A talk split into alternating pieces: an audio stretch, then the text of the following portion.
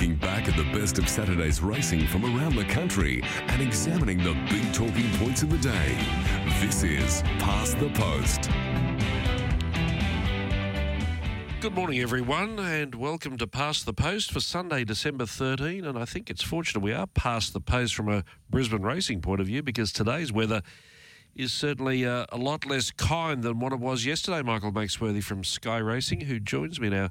Brisbane studio. We had a bit of a, a, a showery morning, but in the end, the day turned out perfectly uh, with the heavens falling when they ran in the last. Yes, and that was the, the rough result, wasn't it? Allison of Tuffy, uh, the, the, rank outsider, scoring in the last race on the card yesterday, the just now. But the other results, David, the, the first eight, um, I think punters might have finished on the right side of a ledger yesterday. Um, there were no surprises amongst those winners. I would suggest so. So we're going to review this meeting at Eagle Farm in detail, and of course we'll look back at the highlights at Royal Randwick yesterday, where it was Villiers race day, and well, you're certainly going to earn your money this morning. That's the reason we've brought you in today because you. you. are. what do they describe you as? A, an, uh, no, an Asian racing expert. Is that what that, it is? That's it. I don't know what that, that was, means. That was something they threw up years ago. But the, the, but in all seriousness, of course, it's International Race Day in Hong Kong.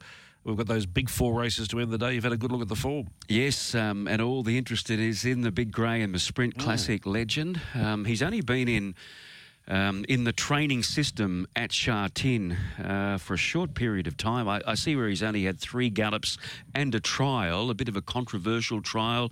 Um, but I did see him gallop on, on Wednesday with a partner at Sha Tin and he slipped up in 23.1, doing it cruisy and clearly having the, the, the measure of his stablemate. So um, I'm going to be sticking with him today, classic legend, but we'll talk more about that a little later. We certainly will. Let's go back to Eagle Farm, and the feature was the Gateway, the second running of the Gateway. This is a race exclusive to four year olds, and the winner earns an automatic entry into the Stradbroke. The favourite was Profit at $2.70 by the 400 metres, and Master Jamie leads the way. Frosty Rocks comes to the outside. Stampy and Big Odds coming through the centre, throwing out a challenge. Profits under pressure, and then came Wapiti. Master Jamie on the inside, Stampy on the outside, trying to get him. Profits up to third. Master Jamie, he's in for the fight. Master Jamie's in front. Stampy's trying hard. Master Jamie pulling out everything. Here's the post. Master Jamie, he got it. Beat Stampy, Profit, and Vinco. Then came Paddy Aguirre followed by Frosty Rocks, who didn't come on, Smart Meteor, Barney's Law. Well back was Wapiti, who didn't come on in the straight in the centre, out towards the tail. There was only a short half head in it, but the judge's nod went to Master Jamie. Michael Rodd riding for Rocky trainer Graham Green. We're going to explore this story in some detail now. And first up, Michael Rodd is kind enough to join us as our first guest on Past the Post. Michael, good morning. Congratulations.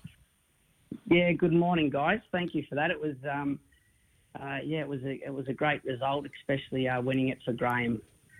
Yeah, and just give us for our listeners, just give us the backstory to, to your association with Graham Green. Yeah, so when I came up to the Gold Coast to um, from Sydney, uh, we to Bryan Guy's stable there, uh, riding track work. He was there every morning, um, obviously, and, and race day. So you know, we obviously saw quite a lot of each other and um, actually, uh, there's a story, and that's why it's nice for me to repay him. Um, one morning at track work, I was walking out onto the track, and when the, the crossing used to be at the gap, and um, a horse I was on whipped around, and I got hung up. My foot went into the iron, and it started uh, lashing out, and I was under the horse, and I was getting kicked, and I was sort of um, I was out of it for a bit, then I was back again, and luckily um, uh, the old uh, starter there, Jeff, he was able to run out quickly and grab the horse's head. And then Graham actually came out and he picked me up from underneath the horse and got my foot out of the iron. And uh, yeah, sort of held me until the paramedics come. So um, yeah, it was a bit of a hairy moment. And uh, it's nice to, all these years later, be able to repay him. And you pulled out all stops yesterday. Sky had some wonderful close up shots of you and Master Jamie Michael over the last 100 metres. It obviously meant a lot to you, that victory yesterday. And what a horse he is. First time at 1400. Just take us through um, your pre race plans. We are all talking in the build up to the race yesterday that Frosty Rocks loves to lead, so does Master Jamie. Uh, did you have a plan before, before the gates opened? Michael, we did. I spoke with Graham and, and Les Tilley. He was there, and you know he gave me some um, just a few little insights into the horse, obviously because he's ridden him in, most of his victories and most of his starts, and just to let me know about his little idiosyncrasies. Um, so I was able to have a good chat to those guys, and Graham said just as he's going to 1400, he really didn't want me, obviously taking on Frosty Rocks. Either he said, you know, ideally sit out or follow follow him behind on the fence, or if if I was able to, you know, kick on and, and get a softish sort of lead, just because he was obviously a question mark at the 14. But um, as it transpired, he began okay. He wasn't great out of the gates, and I looked to the inside and saw uh, Frosty Rocks began really well, which he can do. He's very electric out of the gates, and um, you know he probably put two lengths on me. But as I was coming across, I could just see Glenn was looking to ease instead of roll, and um, I just slowly came over, and when I see, saw him actually put Frosty Rocks back onto the bridle and saw that he wasn't going to rock along, um, that's when I just just made a quick little move there and whipped around him. And um, you know, luckily I had the the horse under me that could do it. He's you know he's he's very explosive early, but then you sort of got to be mindful for the rest of the race to try and conserve as much as you can and yeah, look, we got it quite easy there, um, you know, around the back and, and coming into the straight. So I thought I'd just have to get him going. He's a horse that sort of winds up and then just sticks on and likes to break the other horse's hearts. And yeah, when he kicked around the turn, I knew I was going to be in the finish, but just a little bit concerned if a horse with a turn of foot sort of went past me and put half a length on me, whether I'd be able to crawl that, uh, sort of grind that back. And um, luckily, Stampy came off my back and it was just a bit of a slog that last 100 metres. And I actually thought he was going to draw past me, but um, to my bloke's credit, um, he just showed heart and, and fought on and, and just held on. Michael, your winner, Master Jamie, also provided a, a, broader talking point on the day because Master Jamie was glued to the rail on the straight. Now, your other winner in the first race, Paladas, we'll talk about him soon. You came down the, the, the, the centre of the track, or certainly say seven or eight off. And I think the, the talking point that it provided was the track yesterday, and it was going to be a talking point. We were back at Eagle Farm after two months, that you could race on all parts of the track, whether it was hard against the rail or out of the centre, come from behind or lead. So I'm just, I'm just interested in your thoughts, your appraisal of the track yesterday. Uh, David, obviously, um, you know, the, the, track's come under a lot of um, scrutiny and criticism over the you know, the last 12 months, and um, you know, probably rightly so. Obviously, there's been a few issues out there, and we were all very eager to see how the track was after its little renovation um, and its time off. And um, you know, I walked the track early with Jim Byrne, and, and he was pleasantly surprised with how the track looked. He had a lot more experience with me with the track than I had. Um, and I was just listening to see what he had to say, and he also noted that the grass was sort of really uh, holding on. It wasn't it wasn't breaking up, so. Um, but no, it raced really well. The the first race, um, you know, with the amount of rain we had, it, it, just obviously it just sort of drains very quickly, and it was a perfect surface. You know, they were getting their toe into it, um, and but obviously you sort of had to see how the day went on and, and the results. And like you said, they were coming on the inside or down the middle. It just looked this, it looked an equal fair surface from inside to out, and it rode really well. You know, it, it's um, it's a credit to the guys. They've got the track going. Hopefully, um, you know, look, it's not perfect, but it is getting there, and um, it's just great to see that our premier track is, um, you know, is uh, on the move and uh, looking like the days of old. So um, yeah, fingers crossed, everything keeps going forward, and um, you know, we can show not just our own participants here in Queensland, but also the guys down south that. Um, Eagle Farm's back in business, and uh, yeah, if you want to win the those big races it's coming up to Magic Millions or over the Winter Carnival, then you need to get up here. Well, you're you're certainly up here. You're back in a big way. I was just having a look at your stats. You started riding back in Brisbane last Friday week at Ipswich, where you got a winner straight away. I think you've had 21 rides since then, five wins, four in town. So, well, you couldn't have uh, dreamt of a better start back home.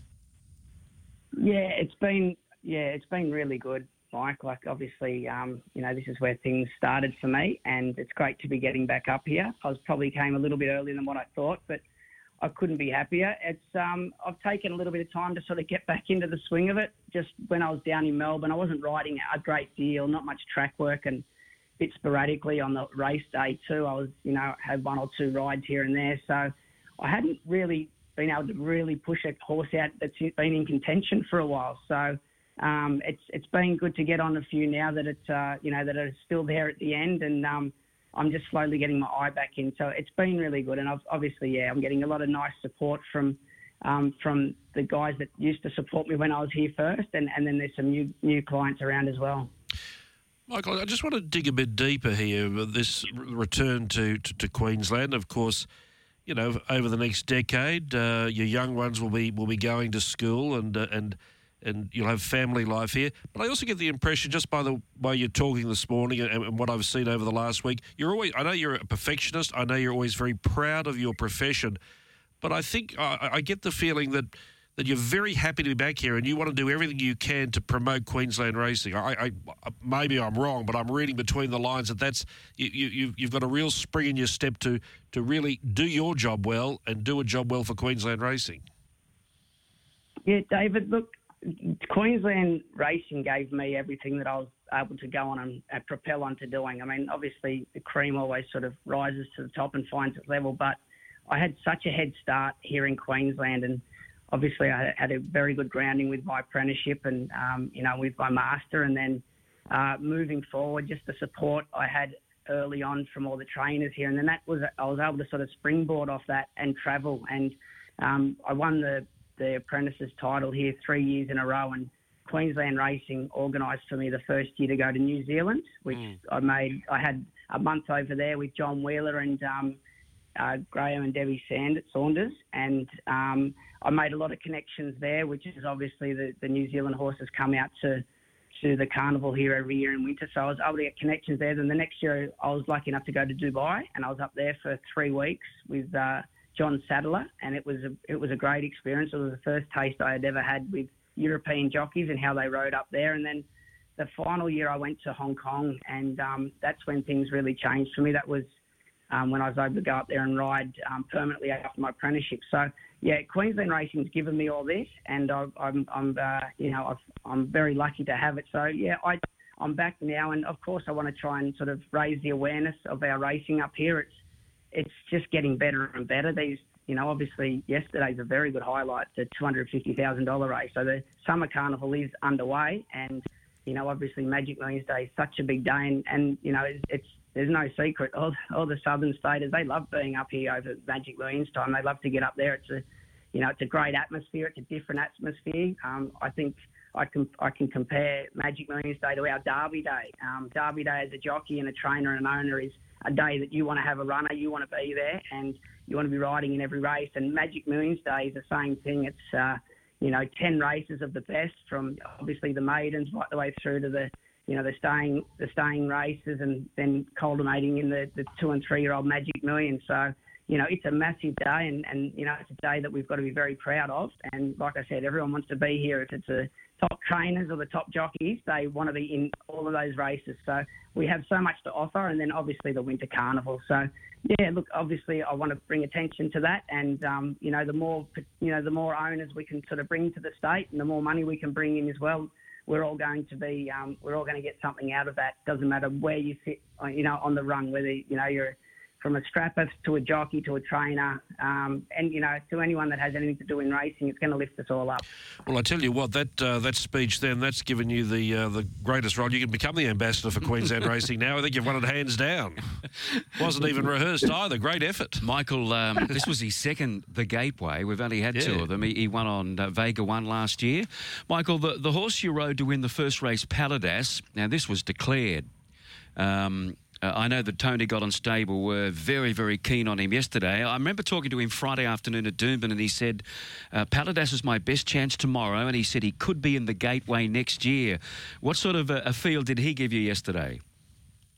Yeah, he's he's obviously a very talented horse. Uh, I galloped him. He was the first horse I galloped when I actually came back here to track work, and I remember I, in the gallop I worked with Ryan Maloney, and um, you know, we both were just sort of blown away with the way he worked. And I came back into the stable and a few of the guys said he can do that. He can work really well, and sometimes he doesn't sort of bring it all to the track. But I galloped him once more after that, and he worked the same. But he's just a horse that's putting it together. But um, there's no reason why, you know, in the stable that he's in, that he can't sort of, you know, obviously make his way to a to a race like the Gateway, and, and who knows beyond that. It was a very soft win yesterday. I, I, admittedly, there was a little bit of interference in the race, and I was able to stay away from that. But he's a very professional, very calm sort of horse, and it was arrogant in the end. He um, he rolled around a lot in the straight, and um, yeah, he lost his compass a little bit, but yeah, it was soft, and yeah, he's a horse with obviously a bright future. Just one question before we let you go, and we appreciate your time this morning. This is a personal question, so don't, you don't have to answer this. What did Glenn Boss say to you when they went past the post yesterday? Come on, tell us. No, it's something that'll stay between us, but ah. uh, it's just a bit of banter. Yeah, when I was a kid, I used to watch uh, Corey and Glenn. They would do that a lot um, in Group One races down there when they were sort of both at both at their peak, and um, I've had a fair bit to do with both of them. We're all up in Singapore together, and um, you know, there was a bit of carry on up there, but it's just a bit of fun banter to, um, you know, to lighten the moment and to make it a bit more fun. Good on you, mate. Thanks for this morning, and it's good to have you back. Congratulations on yesterday. Excellent, guys. Thanks for having me on. Michael Rodd joining us this morning, and uh, he's making an impact already uh, with with just over a week, which comes as no surprise, of course. And he's a great addition to, to Queensland racing at present. He he enhances or adds to its profile. Let's continue this Master Jamie story. Uh, gritty win yesterday, courageous win, and a man who I'm sure watched that last 200 metres very intently was his trainer Graham Green, and Graham's on the line now. Graham, like with Michael, congratulations. It must have been a long 200 last 200 metres, mate. Oh, mate, I don't think I've ever um, ridden a horse out as hard in my life as that. and the good thing about this was we saw him earlier in the year, uh, Master Jamie. You, you, brought him to Brisbane. He won those races back to back. And I remember calling him in both races thinking, what a courageous horse he is because he was carrying the big weights. He's the one who has, he does it out in front. He makes his own luck. And again, that, was, that, that courage was personified yesterday because, you know, Stampy just kept coming at him, but he wouldn't let Stampy go past him. No, he, he's he's got that bulldog in him. If he um, and like I've said along, he, he, he was perfectly ridden yesterday too. Michael rode him a treat. Um, he relaxed for him in the middle stages. He got some cheap sectionals, and you know if he can do that during a run and he eyeballs a horse, you know like that fight yesterday with Stampy, he uh, he is very hard to get past, and um, you know it, it personified the, the the style of riding that Michael has now that um, he virtually only hit him with the stick two or three times in the straight, mm. and yet his hands and heels and the vigour that he rode him out with, you know, the horse responded beautifully for it. And um, yeah, he, he's a bulldog. He doesn't like getting past, and he, thank God, yes, he he, uh, he hung on. So. Graham, it was a big prize money race, and it takes him well over half a million dollars. Um, cheap by by the ten thousand that you paid for him at the the yearling sales at Magic Millions. But tell me about this ticket to the Stradbroke. What does that mean for a trainer like you? Oh, well, it's, um, I suppose it's a bit of a dream come true. Um, know, we all strive to um, to reach these pinnacles of, of the great races, and you know, and um, since we've moved to Queensland, you know, the Stradbroke has always been to me Queensland's greatest race, um, and to have a horse that's eligible for it now, it, it, it's a great thrill and a great honour. Um, you know, whether you know it's a lot of water to run under the bridge between now and then, but um, our our eyes are set firmly on that now for for um, next year, and um, you know all, all, roads will lead to it. So uh, you know it's onwards and upwards for him from here on in. David um, River Lad, remember he won the Stradbroke uh, for Nat McCall. But I think there are some similarities with this guy. Yeah, certainly. River Lad, a, a front runner, a go forward horse, and. Uh, Graham, we've talked about Master Jamie with Michael and yourself. What uh, and, and, yourself, but what about yourself? Your background? You, you said you've settled in Queensland. Just give us a bit of a background to you. Well, um, I start, I'm born and bred in northern New South Wales, a little country town called Lawrence. It's um, where um, um, Tegan Harrison grew up as well. It's just north of Grafton. I started training in the, the late 70s and 80s in Grafton, and um, while I was training, I, I, did an apprenticeship in greenkeeping, which led me through to um, applying for a position with the uh, Gold Coast Turf Club as their turf maintenance manager and um, going there, I had to forego my, my trainer's license as a conflict of interest. So uh, it took a backward step for, for many years. Um, from the Gold Coast Turf Club, then I was I um, moved on to Rockhampton, where I was the course manager there for quite a few years, and then um, my wife took out a trainer's license when our two youngest daughters grew up, and the passion of horses was firmly implanted in their blood.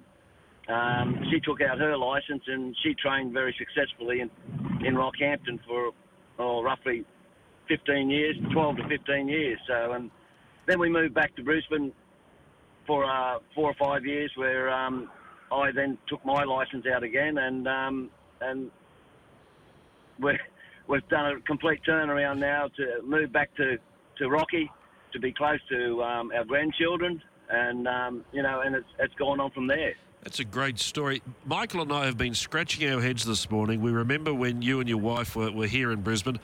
What was that horse you had? I'm sure you trained at Deagon that, that got to open company flying something. Flying Riddle. Flying Riddle, that's right. We, could, we couldn't Yeah, remember it. no. Flying Riddle. No, he was a he was a lovely horse. Um, very quirky horse, but uh, he gave us a lot of thrills. And, and at one stage, I think he was going for four or five straight metropolitan wins in a row. So you know, he he, he was a nice horse, lovely horse. Well, Master Jamie's a lovely horse. Have a look at that record just staring at us. 13 wins and four minor placings from 22 starts. So he's a winner, and he was a big winner yesterday. Big payday, big moment for you. And and now you can just sit back and say, well, whatever happens, he's it, it- they can't take that away from he's there in, in the Stradbroke next year. Thanks for your time this morning, Graham. It's a great story. My pleasure, anytime. Thank you very much. Graham Green joining us this morning. David Stampy was quite good yesterday. I thought that was a career best for him. Profit, wanting further. Um, and I thought um, Paddy Aguirre was quite good under the circumstances. He checked in in sixth spot, um, and he was only about, what, five lengths off the winner there. I, I thought that was, um, that was a, a top performance from Paddy Aguirre yesterday. It's amazing how you can catch moments. You just happen to have your eyes at the right time. I can see Justin Huxtable post race was downcast. He, he was he was sad because the, you know, and he was trying to do it for his master Chris Munce. Chris just gave him a pat on the shoulder. It was a good moment to watch. But he raced well, Stampy. Uh, he's uh, been a little in and out this time in, but but he was certainly on the ball yesterday, but just missing out. Well, that was the gateway. Let's go to the Bribie, the listed Sky Racing Bribie. And Putters uh, got it right here. Usmanov was the well-backed favourite at $3. Sugar Boom in front. Usmanov is trying to throw down the challenge. Boomtown Lass coming off their heels. The others can't win. Sugar Boom hands and heels by Cassidy. Has got a length margin. Usmanov won't give in. And then Boomtown Lass. They've got to Sugar Boom. Usmanov reached the lead. Boomtown Lass came late, but it was Usmanov from Boomtown Lass, Sugar Boom, and fourth over the line, Akasaki. Then Spurcraft, Mr. Marbaloo's, Plaguestone, Capital Connection, and Just Storm out at the tail end. Usmanov getting home by half a head. It gave Robbie Fradd a riding double and Toby and Trent Edmonds a training double, and they just missed out on the treble when Moutsy was beaten a short half head in the last race. Mm. But Robbie Fradd's on the line. Morning, Robbie. How are you? Morning, David. I'm well, and you? Well, thank you. Usmanov's the sort of horse you like to be on because you know he's going to be up there. No bad luck for him. Puts himself into the race, and generally, if he's not first past the post, he's in the top three. So he's a, he's a good horse for a jockey. He is, David. Yeah, very consistent horse. Um, so and he gives his best all the time. Um, but you know, I think with a with a good barrier it did help a lot. Um, but I was just a bit worried there was a lot of speed. I was I was quite prepared to sit behind the speed, but he jumped so well. Um, and obviously Tony's also was a lot quicker. So I was quite happy to follow him. Was was uh, she just dying on a run a little bit? Uh, you felt Robbie, or were you really charging at the line there on Usmanov? I think she, she probably the last hundred she she probably died a bit on the run. Um, but in saying that, he, he's a horse. He's he's a bit um, very laid back sometimes, you know. And um, the harder you ride him, the more he's going to give you. Yeah. So I knew I was going to, you know, um, go past her and pick her off. Um, I was just worried about some of the other horses coming from behind me, whether they're going to catch up and probably put me on the line. But you know, just a bit of luck and um, the line came just in time. Yep. I, I, I love watching David Robbie in the last 200 metres of a race when he's fighting out a finish. He's just all over the horses. He encourages them. It's great, it's great to watch. I know, espe- especially if you got your money on them. I know that. Now, Robbie, just before we leave Usmanov, that was a thousand metres yesterday. What, Yes. in your opinion, is his is a thousand metres his best distance? I think he'll be. I think he'll be. He'll be just as good over twelve hundred. Um, because you know what? Only when you kind of dig him out and you rush him, he will put himself right there. But if you don't, he's he's a pretty versatile horse. Um, he can sit just behind the speed, you know, or even twelve hundred if he's if he's quick enough, like he was yesterday. Um, he could probably lead up or sit, sit second like I did. And I don't see him running out the twelve hundred no problem at all. I don't see him having a problem with it at all. He's, he's relatively lightly raced. That was only his 19th start yesterday. He's a five year old, and that was his seventh win. Let's talk about this two year old Alpine Edge. You've had a bit to do with him before race day yesterday. Just tell us before race day, what was your opinion of this horse riding him in the trials? Well, he had his first trial at the Gold Coast. Um, Jimmy was on him. Um, it was just a quiet trial. So um, when we took him to Doom for his next one, you know, Toby wanted me make sure that you know he knows he's in a trial and uh, he needed to to do a bit of work. So he said, just dig him out there and just have him up there and you know just push him to the line. He want he, needs to know what to do because he's a very laid back kind of horse. He's very chilled. Um, and he, he needs to know that you know this is this is business for him, and um, just make sure you know that he gets to the line solid. I said, okay, no problem. In fact, I think it was the last 20 metres. I put my hands down, and Toby said, "No, no, no, no, no. You should have kept pushing him. He needs to know what to do." I said, "No, I think I think you've done enough, Tobes. You know." and um, I said, "Geez, you gave me a lovely feel." But um, you know, obviously, race day and races are different. Um, but the idea was yesterday was actually, in fact, on Tuesday morning, I galloped in with, um, I think it was Pepe Le Few, and um, I sat a couple lengths behind him, and I just went straight past him in the straight. So Crikey, I wish it was, a had good, it was a good piece of work on the grass. Yeah, was a good piece of work, definitely. Now, now you, you, you led yesterday from barrier one, but uh, um, am I right in saying that you didn't think you would lead? I think most form students thought Baby Wong would lead, but it slipped at the start, and all of a sudden you're in front. That's right, David. Um, look, I was prepared to to follow Baby Wong. Um, I thought if he jumps and he goes, I'll probably just park myself in behind him. But I did want to get off the fence um, with this horse because he's quite a big horse. And um, once he slipped and my horse jumped so well, um, you know, two year olds, you just don't take them back. Just let them flow up there. And he's a he's a kind of relaxed horse. He won't overdo it.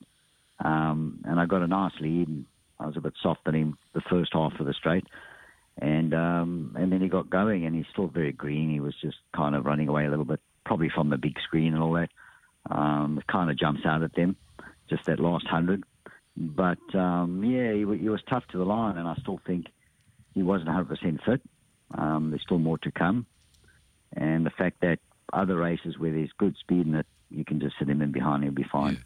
Yeah, he- nothing. he, he's an exciting prospect, yeah. Yeah, um, Trent said the same thing, David, after the race. He's just so relaxed. Robbie saying the same thing. And that, that horse the Glen Road uh, Rambo, that got up outside you, um, again, your fella didn't really react. Often that would get horses started up, wouldn't it, Robbie? It normally does, especially the youngsters, yeah. Um, especially first timers, but, you know, he wasn't too worried about it. Because he's such a chilled customer, I mean, you see, you see him walk around the ring there, and that's his first first time at the races, and it's like he'd been there before, and he just walks around. But Toby said to me, look, when you canter him down, give him a little slap down the shoulder. He needs to wake up, you know. He's, He needs to know he's here for, for, for work, and um, I did that, and he kind of just took a hold of the bridle and and uh, gave a good canter down. He was kind of keen going down. I thought, oof, okay, well, he knows he's here. So, um, yeah, very exciting prospect and um, a lot of improvement to come from that.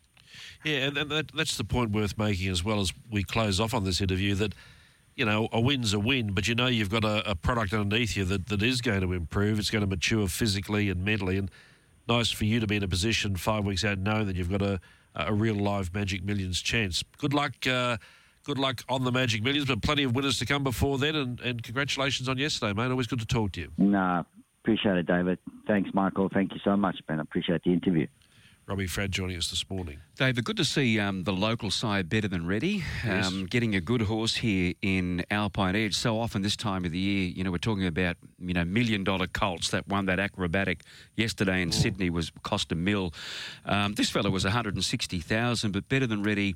Um, Jeff Kruger from Lyndhurst was uh, quick to point out, sent both Bernie and myself a text yesterday to say that Better Than Ready has sired the uh, two of the last three winners of the field and Ready. I think the Odyssey was the other one two years ago. Good looking horse, this Alpine Edge, isn't he? He is, yes, he's a lovely horse. authority. Hasn't, hasn't um, fully matured as yet. Um, you know, it's still pre-Christmas with these two-year-olds, but he looked big and strong in the yard yesterday, and uh, there's a hell of a lot to like about him. I remember actually seeing a, an interview, a, a post-trial interview with Jim Byrne when he rode this horse in his first official trial at the Coast, and Jim put a massive rap on him. Jimmy Byrne, yeah. Well, Toby Edmonds, we interviewed him the day the Hero, or the day after the Harrovian won the recognition, and we were talking about you know future carnival uh, prospects, and this was the one he mentioned, Alpine Edge, and because he, hadn't raced at that stage, so we should have copped the tip then as well. He's twenty one dollars into fifteen now for the Magic Millions, and Cochrane, who kept chipping away, couldn't quite get there, but an encouraging debut nevertheless. He was uh, $101 into 26. Yeah, he's a he's a horse that has a totally different physique to Alpine Edge Cochrane. He's he's got a lot of developing to do. I thought his effort yesterday was terrific, given that he trialled at Randwick on Tuesday, he had the float trip up here and just missed out. And you mentioned Baby Wong slipping at the start. Aaron Bullock said later. Um, that he was adamant that that cost him the race. Fair enough. That was the Phelan Ready. Let's go to the Calaway Gal. We've been talking about Master Jamie being a great result uh, for, for Central Queensland. Well, he didn't have it on his own. This uh, filly, Sweet Dolly, from Central Queensland as well, was able to get the prize. Here's the replay. Oriental Princess leading Rhapsody Rose. Fake Love sitting three wide, but travelling well. Then Miss in Charge, Sweet Dolly. Princess Bojack, followed by True Moonlighter. Summer Beal, five off them. And gaps to Apple Tail and Love and Feelin'. Fake Love, Boss hasn't gone for it yet. She's travelling great guns. Sweet Dolly, the North Queenslander, gets into the clear to give chase. Summer Beal can't win. Fake Love going powerfully. 100 metres left to run. Rhapsody Rose boxes away. So does Sweet Dolly. Fake Love in front. Sweet Dolly coming down. Coming quickly. Sweet Dolly got up. She ran up, but she still beat Fake Love and Rhapsody Rose. Not sure about fourth. Uh, prominent there was Apple Tart running on, also with Miss in Charge. Then came Oriental Princess, followed by Summer Beal, Never a Factor. Then Love and Feel in True Moonlight and Princess Bojack last over the line. Well, Kevin Hansen's travelling back to his rocky base. He'd be singing along to music this morning in a very good frame of mind. But the man who steered Sweet Dolly to victory is Justin Stanley. Great to see Justin come to the city and win on this filly. And he's with us this morning on Past the Post. Justin, congratulations. Thanks, thanks, Dave. What about, uh, we've seen it now, uh, how she, she ducked out twice, but were you of the opinion, or did someone say that, that she may have reacted to the big screen when it came up alongside of her? Yeah, look, um, that was sort of my um, initial reaction. She she definitely saw something, and uh, whether it was the big screen or not, but um, she shifted out quite abruptly. And um, yeah, the last 50 metres, when she sort of probably 60 or 70 metres, when she seemed to get inside the big screen, she straightened up and she went straight as narrow again. So I sort of um, put it down to possibly being that. Justin, uh, coming towards the home, Ben, you could see she was just parked in a lovely spot behind. How good was she travelling at that time? Uh, Michael, look, once I got into a good spot, sort of one out, one back at the half mile, I was I was confident she'd run well. But coming to the turn, um, when they started to quicken and the pressure started to be on I actually had to just come back a fraction. I was just going too well, and, and when when that happened, uh, I was really confident. I was able to sort of get out and, and get on the back of, of Bossy, and it's just a matter of trying to get clear running and just seeing what she had left. And um, yeah, I sort of got the running, and the rest is history. Yeah, I think it's important to point out that her, her, her greenness or her immaturity, I mean, she still ended up winning by nearly a length. Uh, you know, you could conceivably say she should have won by more. The question I want to ask you is here you, you partnered her in Townsville when she won in late November. So we, we, we see the form, we see the video, but we, we say to ourselves as form students, well, what did she beat? How good she, is she or how good isn't she? So when you won on her in Townsville, what she obviously gave you a good field. Did you think this is a filly who could go to the city and be competitive?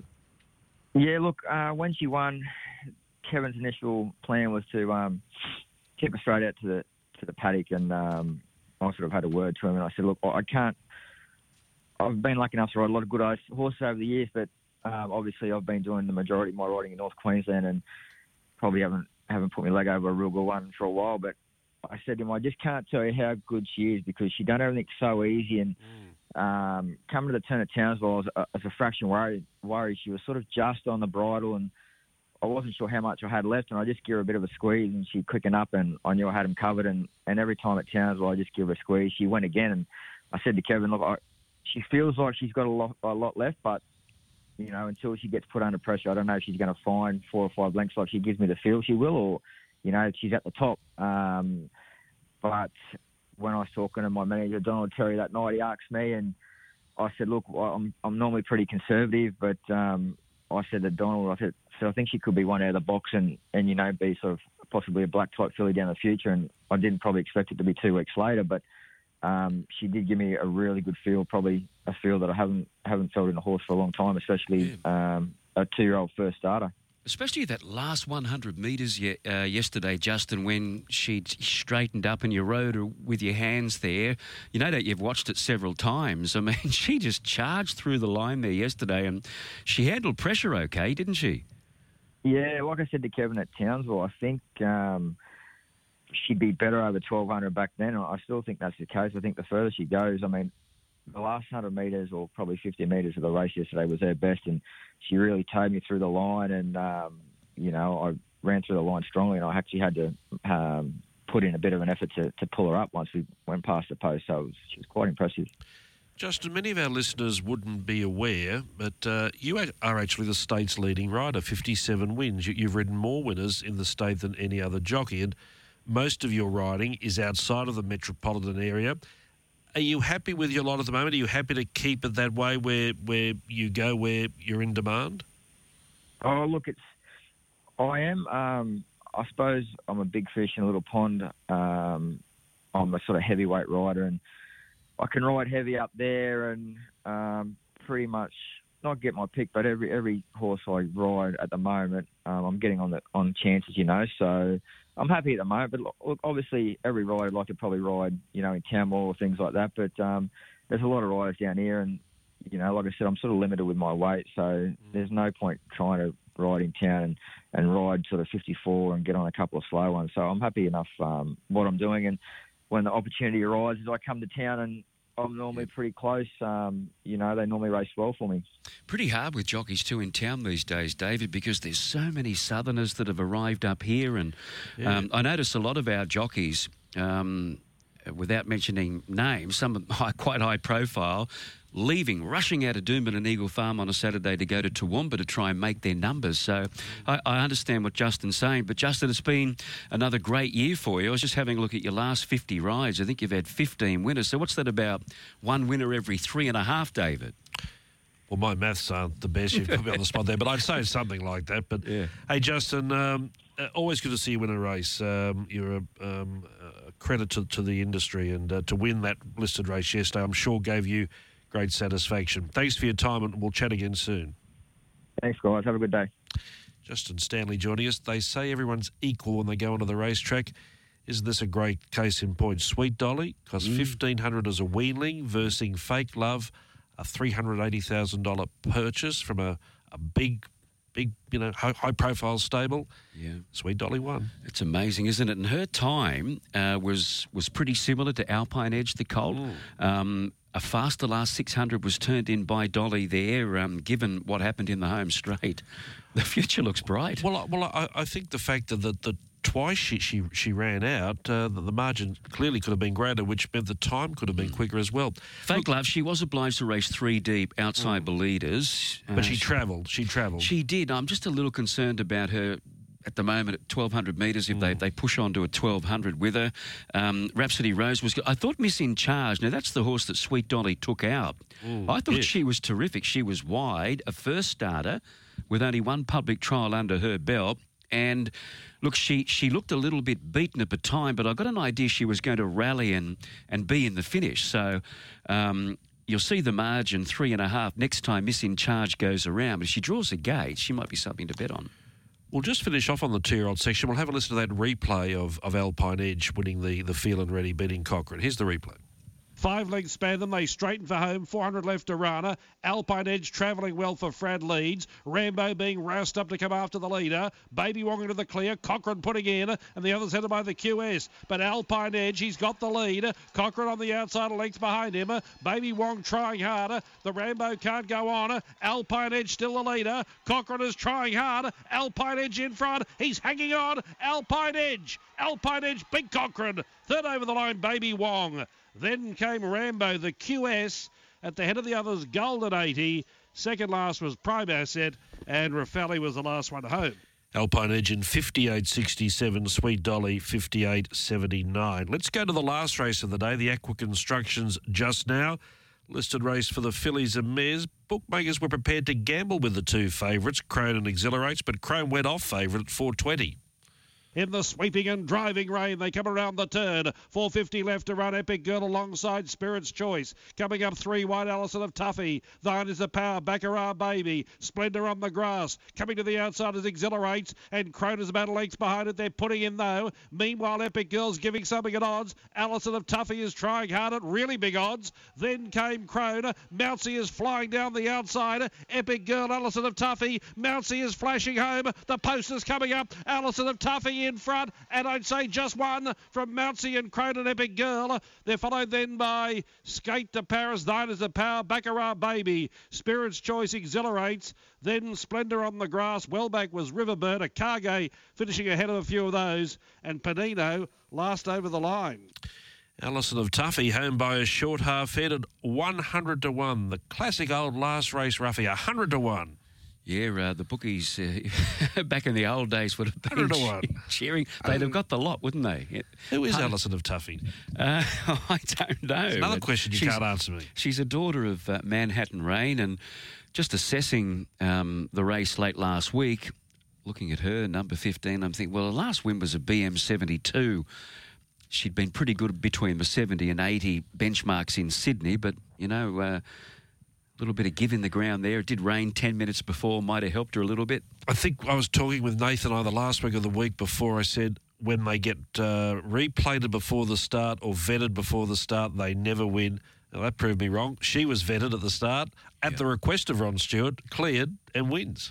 Yeah, she wasn't only. Um, Oh no, a Cargay was $101. It went okay too, a Cargay running a well. I thought the run of the race was clearly mousy. Yes super from back in the field. Yeah, exactly. Let's go to another race yesterday. The Eagle Way. This is a dress rehearsal of sorts for the Grand Prix in a fortnight's time. And no one making a move at this stage. They've got that long Eagle Farm straight to enjoy, and it's Roke out in front from Mount Mort Shark. Coming out three wide now. Here's a move by Ali Raj. Then Dune 45, way beyond her, about to launch a claim. Nearer the inside was C. Marie, trying to, to navigate a path between runners. And Good Soys, in contrast, comes to the outside. Burns getting right up to the inside on. Marie. He's making good ground in the process. They're coming after the leader who is still Roke. Way beyond joining in. Dune 45 not far away. Good Soy's down the outside. Way beyond reach the lead. Good Soy's claiming it. Marie still a neck behind them. Good Soy's out wide. Took the lead and won. Good Soy's beat home way beyond. They got tight at the end. Third over the line was. Marie, then Roke and June 45. He's a good maiden. Then came Mountmort Shark, Pure Deal, Gonzo, followed by Ali Raj and Petunia pulling up at the tail end. There was a tip there, David, for next time maybe. Well, June 45. June 45. I think it might be going to the Grand Prix. Okay. They've got they've got lofty expectations, the, the connections of June 45, but he is a good maiden. But what did Glenn Boss say to Michael Rodd? Because when you're calling the race and they, they got a bit tight, and I thought, well, what's I thought Boss was blowing up about something. I thought we can't be blowing up. He's won. Yeah. So I could possibly have been the day before at Doomben. I think Michael had a couple of winners and Glenn struck out, but he got him back. Mm. But there might have been a bit of language or something going on as well, so Michael wouldn't tell us. Good Soys, uh, lightly raced filly, but promising. Yeah, definitely. Um, the three place getters there ran well against each other at Doomben over the mile a fortnight earlier, but she had the pull in the weights. Good soys there um, with only 54 over C Marie. I thought C Marie was still quite good. It was, was seemingly a, a race of tactics there through the first half. C Marie was forced to go towards the inside, and don't know whether she, well, Desleigh Forster said that she doesn't appreciate be, being between horses. She's better with it when she can get to the outside, mm. balance up, and run on. But Good Soys clearly had a measure yesterday, and uh, they're not going to press on to the Grand Prix with her. Uh, maybe give her another start over a shorter distance. But she's a filly by Adelaide. Just looking at her physique, chestnut filly that she is going to really develop nicely once she has a spell. That was only a fourth start yesterday. She could develop into a an Oaks filly come the winter. Well, she will develop into a good soys. yes. Other winners were That's Valario for Nat McCall and GTT, a promising type, won the, the summer provincial final. That was a great day of racing at Eagle Farm yesterday. We back up there on Wednesday. Just before we go to a break, Mike, of course, Doomben race Friday. Ballistic Boy winning the Doomben Mile. He's firmly on target for the Sub Zero, the, the staying race on Magic Millions Day.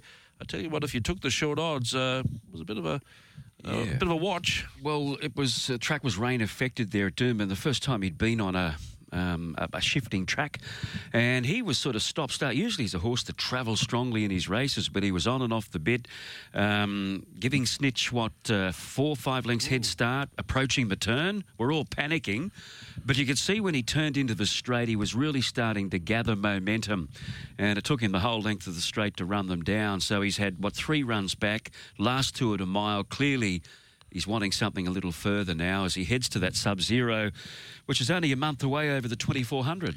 Yeah, I think uh, the, he may go to that shootout races yep, the final lead at 2200. Take a break here on Past the Post. Thanks for your company this morning. We'll come back and have a look at the features from Royal Randwick yesterday. Past the Post on Radio Tab. Broadcasting live from our Eden Street studios here in Brisbane, right in the CBD, and leaden skies outside there today. I'm sure there's more rain around. But let's have a look back at Royal Randwick yesterday. The time honoured Villiers, the Group 2 was the feature. The favourite was Cryoderis at $3.90.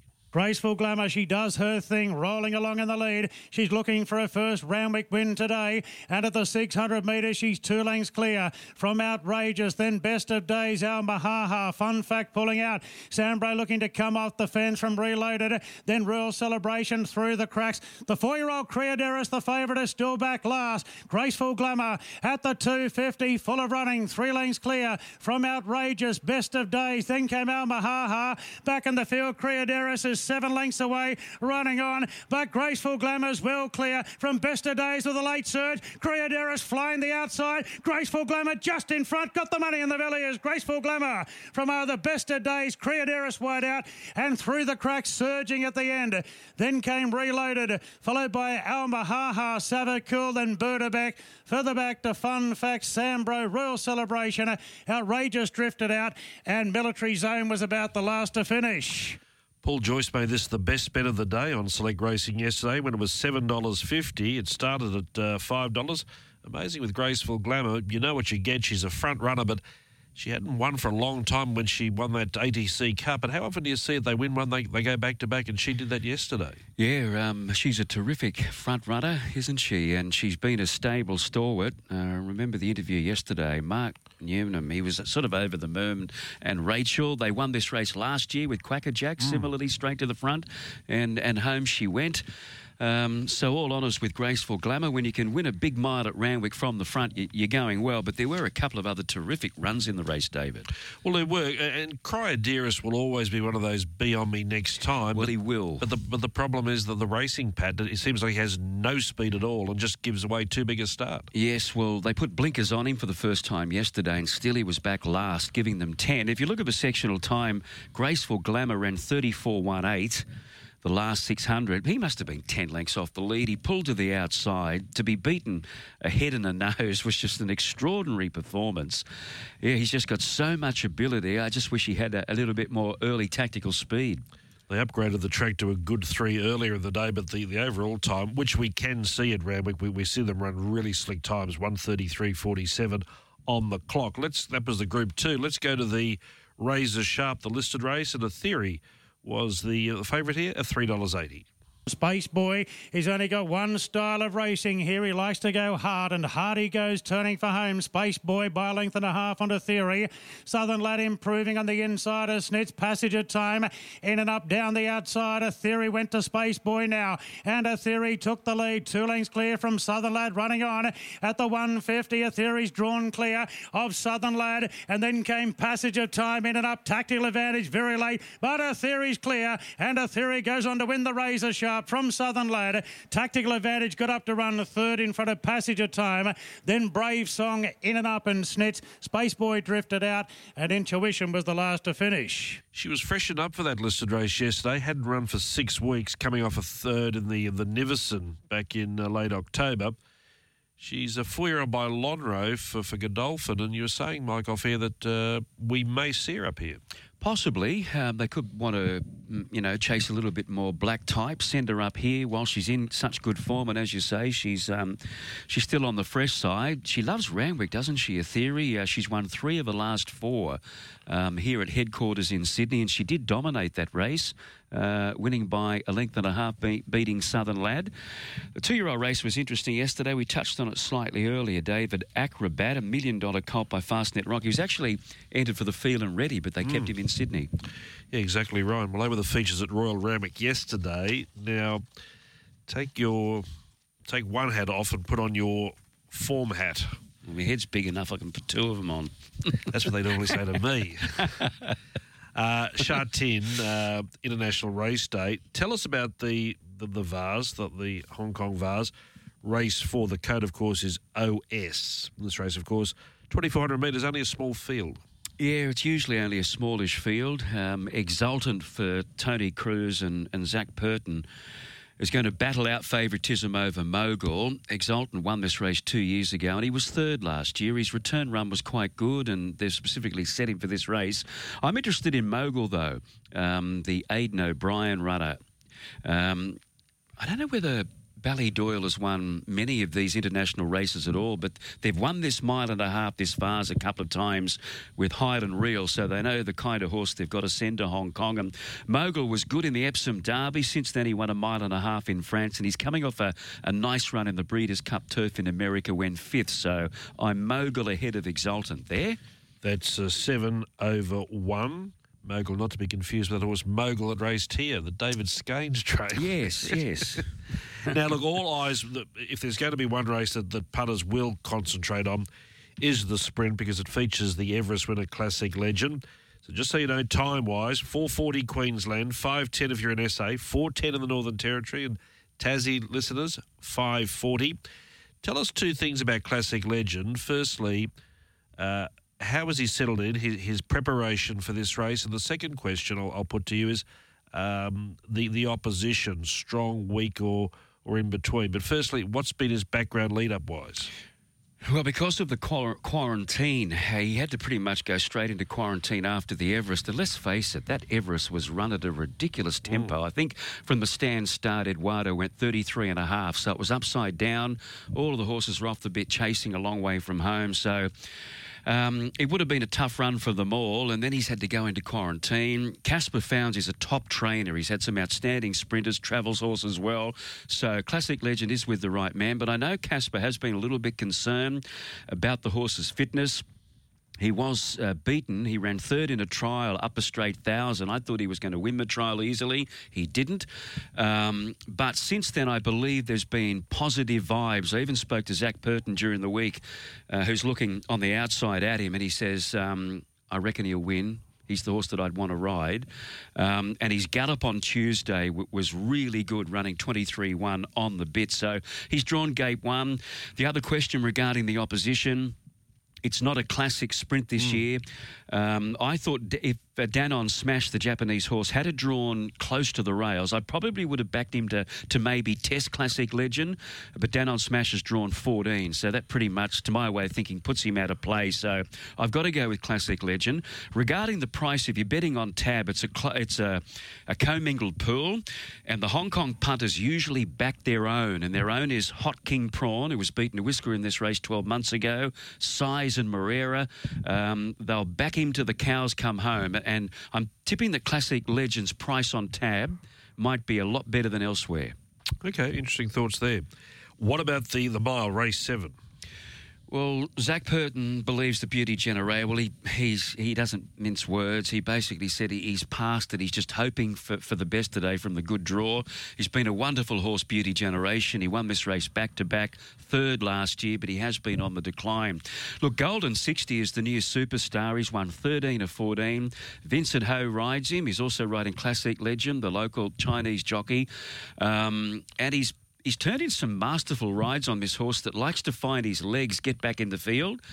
So he's, he's got a great record for a horse that's got that running profile when often it's tempo related whether you win or or you encounter traffic problems. So he knows this horse like the back of his hand. He's going to be the hot, hot favourite Golden 60 and I think he'll win. Admire Mars is there. He won this race last year from a better draw. Lovely ride by Christophe Sum- Soumillon. But this year, Admire Mars has got gate 10. Ryan Moore takes over. He's still a quality horse. Uh, Ying Star's the likely front runner. Waikuku was good in this race last year, but it all points to Golden 60 to win again. Race seven, number two, and the Cup race eight. Good, uh, good field in the Cup this year. Magical. What a horse she's been for uh, Coolmore. 27 starts, 12 wins, 7 Group 1s. I'm going with the Japanese mare, though, Normcore. Zac Purton's picked up the ride because Christoph can't ride, so he's got a really good mount here in Norm Normcore. She was good in the mile last year, just out sprinted when running fourth. But the 2000, I think, is perfect for her. What about her gallop during the week? I think it was on, on Wednesday on the course proper. She ran the last 400 on her own in 21.7. And she was great in the Yasuda Kinen earlier this year, taking rapid ground off Almond Eye. So I reckon around about 10 bucks we can play Normcore each way there in the Cup. Race eight, number eight. I'm going to bet on Hong Kong today because you sounded very knowledgeable then. Well, I don't know if you are or not, but you sounded knowledgeable. Well, I have done a little bit of the form this week, so I, I like that ten dollars for Normcore race eight number eight. Yeah. Hey, Mike. Uh, apart from that, uh, in all seriousness, thanks for your, time this morning. Um, uh, busy schedule as always, but appreciate your contributions. All right, thank you for that, David. Michael Makesworthy joining us this morning here on Past the Post, and most importantly, thanks for your company. And I look forward to being with you again next Sunday, but uh, I'll be with you tomorrow morning on Press Room as well. Hope you can join me then. Bye bye.